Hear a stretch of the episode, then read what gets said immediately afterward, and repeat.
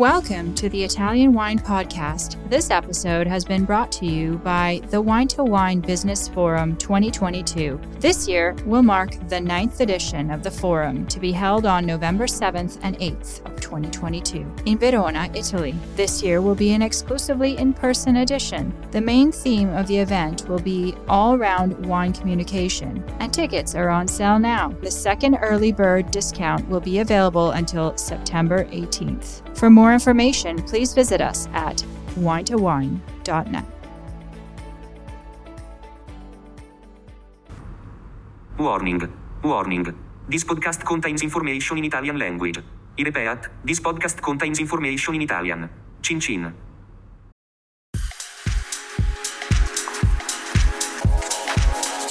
Welcome to this special Everybody Needs a Bit of Scienza edition of the Italian Wine Podcast. Here's the premise Vinitaly International Academy community members Send us their questions for VIA Chief Scientist Professor Attilio Scienza. We record his answers, and Stevie Kim tries to keep him in line. Sometimes, it works. Thank you for listening. Hello, everybody. My name is Stevie Kim. This is Everybody Needs a Bit of Scienza episode. And I'm here. That means we have Professor Scienza in the house. Scienza in the house. And today's question comes from Tiago Marquez from Portugal. How will the Italian wine industry cope with climatic changes, especially in DOCs where there are mandatory grapes that don't behave well with the increasing temperature? Questa domanda è fatta proprio a per te, no? uh, Tiago Marquez che viene da Portogallo. Come farà l'industria vinicola italiana ad affrontare i cambiamenti climatici, soprattutto nelle DOC dove ci sono uve obbligatorie che non si comportano bene con l'aumento della temperatura. Quindi qui hai un doppio ruolo come professore ma anche come comitato. Uh, sei co- presidente del comitato del vino. Quindi vai a Tiglio. Eh, come in Portogallo eh, moltissimi vini DOC italiani sono eh, prodotti da molte varietà. È la vecchia tradizione mediterranea e anche atlantica quella di mescolare tanti vitigni. Non sono molte le denominazioni in Italia fatte da un solo vitigno. Noi possiamo ricordare Barolo, Brunello, in cui c'è o, o Sangiovese o, o, o, Nebbiolo, però la gran parte della varietà, Valpolicella, Chianti, non so, io, Frascati, sono tutti vini fatti con più varietà.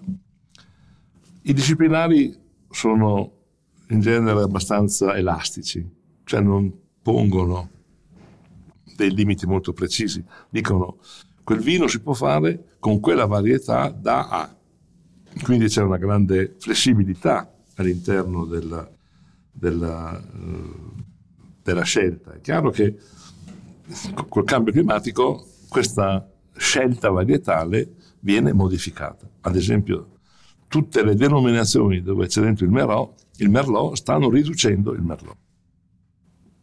Questo lo si vede anche a Bolgheri, Bolgheri per esempio è un esempio, si può fare il Bolgheri rosso con il Cabernet Sauvignon da, dal 70 al 100%, dal 10 cioè, all'interno poi di queste variazioni possiamo mettere dentro il Merlot, possiamo mettere dentro il Cabernet Franc, possiamo mettere dentro il Petit Verdot. Allora, progressivamente denom- nella denominazione Bolgheri stanno eliminando il Merlot e stanno aumentando il Petit Verdot, per esempio, che è molto più adatto al cambio climatico. Stanno incrementando il Cabernet Franc, per esempio. Cioè c'è questa flessibilità eh, importante. Eh, ad esempio, dove si fanno vini bianchi, c'è la tendenza ad incrementare la quota di verdicchio.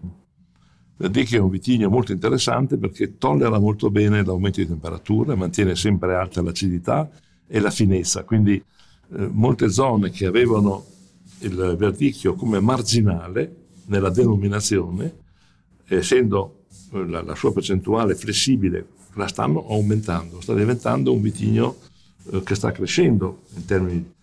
Eh, così, per esempio, eh, non so, si stanno aumentando le quote di grechetto, per esempio, in Umbria o nel centro Italia, sostituendo progressivamente il, lo Chardonnay e il Sauvignon. Cioè questi vitigni che erano stati aggiunti negli anni 60 e 70 per migliorare la finezza di questi vini stanno per essere progressivamente allontanati, abbandonati, per tornare alle vecchie varietà autoctone. Quindi una parte si può farlo modificando il disciplinare, in altri casi dove il disciplinare è più flessibile si possono fare senza, senza fare delle modifiche di disciplinare. Beh, noi in Italia per fortuna abbiamo tante varietà che si sono adattate al cambio climatico, che sono attualmente poco sensibili al cambio climatico, almeno quelle che vengono dal centro-sud. E questo lo dimostra un dato incontestabile. Non, non avevamo mai fatto vini talmente tanto buoni come in questi ultimi anni. L'Italia, malgrado tutte queste comunicazioni sul cambio climatico, sull'aumento del grado, io penso che l'Italia non ha mai fatto tanti vini così buoni. Certamente in questo ha contribuito la capacità degli enologi di interpretare la materia prima molto bene, della tecnologia, introdurre tutti questi strumenti di intervento fisico, quindi la macerazione eh, a freddo, l'uso del freddo in fermentazione, eh, la fermentazione in riduzione, eh, tutte queste cose che hanno, direi, reso possibile una interpretazione della materia prima, uva, in modo ottimale rispetto al passato. Io ricordo quando negli anni 70 e 80 il grande problema della viticoltura italiana del nord Italia perlomeno era quella di arricchire di alcol, lo zucchero tutti aggiungevano chi clandestinamente un po' di zucchero di, di, di vietrola, chi invece usava il mosto concentrato. Non se ne fa praticamente più di questa cosa. Noi abbiamo delle uve che sono perfette dal punto di vista compositivo. L'unica cosa che dobbiamo fare è di, essere, di stare molto attenti all'azione della temperatura o della luce eccessiva sull'uva per evitare che questa abbia dei danni. Ma se noi gestiamo bene la chioma, e riusciamo a, a, dice, a raccogliere l'uva al tempo giusto e a vinificarla bene, io penso che non avremmo grandi problemi nelle nostre denominazioni. Are you enjoying this podcast? There is so much more high quality wine content available from Mama Jumbo Shrimp. Check out our new wine study maps or books on Italian wine, including Italian Wine Unplugged and much, much more. Just visit our website, mamajumboshrimp.com. Now, back to the show. Okay, that is it. Quick question from Tiago Marquez from Portogallo. Certo che sì, io sono appena stata da um, Piero Pan. Sei già stato? Sì. Nella cantina nuova? Bellissima. È, è bellissimo. Hanno messo anche un biglietto con le mie selezioni. Sì, davanti, proprio davanti sì, sì. abbiamo visto. Del, del, del eh, racconta cosa hai fatto lì. No, Racconta... è, un lavoro fatto tanti anni fa quando c'era papà ancora. Sì. Adesso c'è il figlio, no? Sì. Eh, il problema della, del Soave era un problema che avevano perso nel passato la coltivazione del Trebbiano di Soave, che è il Trebbiano di Lugana, che è il Verdicchio avevano, si erano direi così, concentrati praticamente solo con la Garganega. Garganega è molto produttiva, è più generosa, ha meno problemi del Trebbiano di Soave, anche per la botrite, bisogna stare molto attenti. Però il Trebbiano di Soave dava un contributo aromatico molto particolare, lo ha dimostrato eh, questa mia ex studentessa che fa le pietre fitte, mm-hmm. che, che, produce le, le, sorelle, come si chiama di adesso? Lei... Ehm, che, che fa, fa una, una, praticamente un soave fatto praticamente solo con, con Trebbiano di, di soave. E allora con, non con, Suavia. Suavia, sì. sì. Suavia sì. Eh, fa questo, questo, vino solo con Trebbiano, fa il solito vino anche con la garganica, ma fa questo vino. Come si dice? Non si dice Suavia. Suavia. Suavia. Suavia. Sì. Ed è interessante, questa è stata una mia studentessa, eh, l'ho aiutata a fare questa selezione anche lei di queste, di queste piante perché eh, questa varietà si era un po' degenerata, no? stata abbandonata, non c'era materiale genetico di qualità e anche col papà di Piero Pan abbiamo fatto una selezione Mm, perché lui credeva molto nella possibilità di fare un soave che potesse invecchiare. La rocca. Sì, e questo invecchiamento lo dà il Trebbiano di Soave, non lo dà la Garganega, Mm. perché è il Trebbiano di Soave che dà la mineralità, come la dà in un verdicchio, come la dà in una Lugana. Perché è lo stesso vitigno, eh? Lo stesso vitigno, solo che la Garganega non si presta così per questo eh, invecchiamento. Allora diceva io voglio fare un vino che invecchi. Per fare questo devo aumentare la percentuale di Trebbiano di Soave. Allora io ho fatto una selezione e l'abbiamo piantata poi con dei portinesti anche adatti per la siccità Mm. nella- in questo vigneto. Però hai, hai piantato a Trebbiano di Suave? Sì, Ah, ok. Sì, sì. Quello davanti. quel pezzettino Sì, lì sono portinesti nuovi e il Trebbiano di Soave. Sì, e, e secondo me quello che dicevi ora, no? Perché la tecnologia e la capacità di uh, produzione, di- sia dal punto di vista di enologi uh, che, che l'infrastruttura, Certo. e io di base il vino italiano è buono. Io dico questo. Alcuni sono molto buoni, tipo quello di Piero Pani. Se io, Certo. io penso anche, ma anche a me piace un sacco suave classico di Piero Pani, che in cantina lo prendi per 10 euro. Cioè, come Non puoi prendere... vino in Europa quel prezzo. no, ne- da nessunissima Sì, sì. parte. Perché è un vitigno generoso. Sì. E poi ovviamente hanno Calvarino che è un... Un per- cru. sì, è, è secondo me eccezionale, però la Rocca che forse piaceva più agli americani, inglesi, eccetera, però è equivalente a un, un vino eccellente di Borgogna, secondo me, come Sì, sì, qualità. Tu la sai la storia, il la storia prezzo. del Soave. Mm, Negli anni 60 eh, il padre del Soave era Bolla, mhm, quello che ha razionalizzato la- lo standard qualitativo del, del Soave è stata Bolla. La cantina Bolla produceva Soave quasi solamente per l'America. E se tu andavi nella metropolitana di San Francisco, sui, sui banner della, della comunicazione c'era scritto Soave, lo Chablis italiano. Lo Chablis italiano. eh. Era la comunicazione che faceva Bolla in America anni 60. Ah, mi piacerebbe vedere questa cosa. Pensa, era sui banner, io mi ricordo, l'ho vista io personalmente, eh. Ah, eh, ero andato nel 69 o nel 70 a, a San Francisco mm, e c'era questa scritta nella, nella- nella metropolitana, che, eh, Soave Bolla, lo Chablis italiano. è un buon marketing questo. Eh, esattamente. Poi per vicende familiari Bolla hanno cambiato un po', adesso Bolla eh, è, è, Giv, no? Mhm.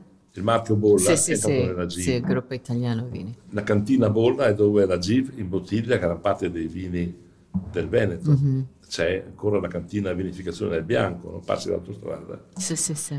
Di Bolla è il prosecco eh, Valdo. Mhm. Valdo è rimasto a uno della famiglia. Però Valdo adesso ha una sua azienda, non fa parte di GIV. No, è un, è proprietario però un Bolla. Sì, sì, sì, PG Bolla.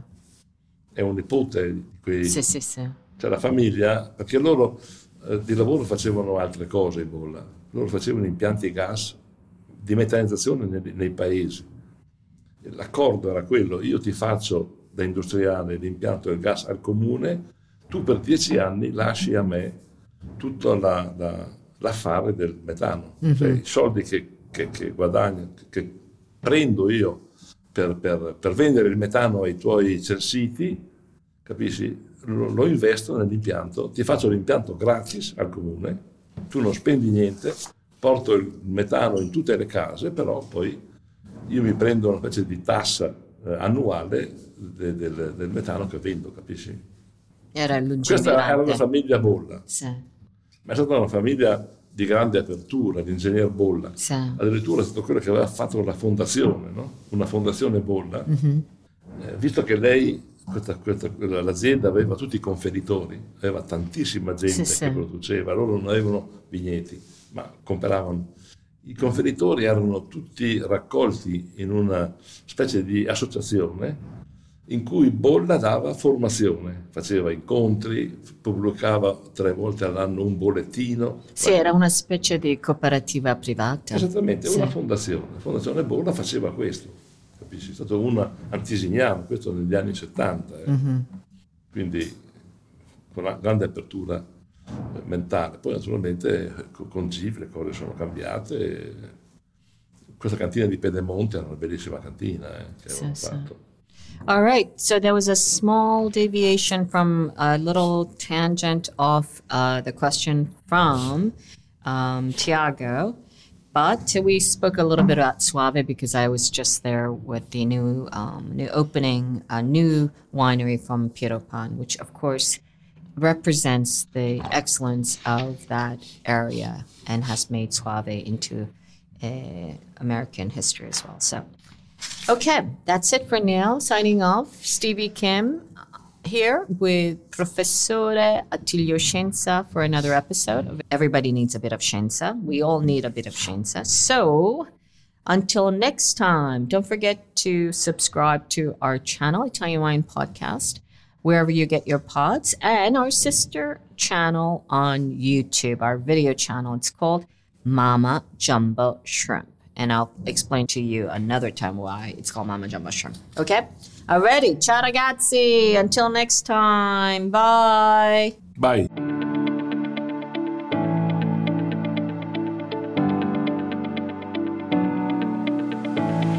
We hope you enjoyed today's episode brought to you by the Wine to Wine Business Forum 2022. This year will mark the ninth edition of the forum to be held on November 7th and 8th, 2022, in Verona, Italy. Remember, the second early bird discount on tickets will be available until September 18th. For more information, please visit us at winetowine.net.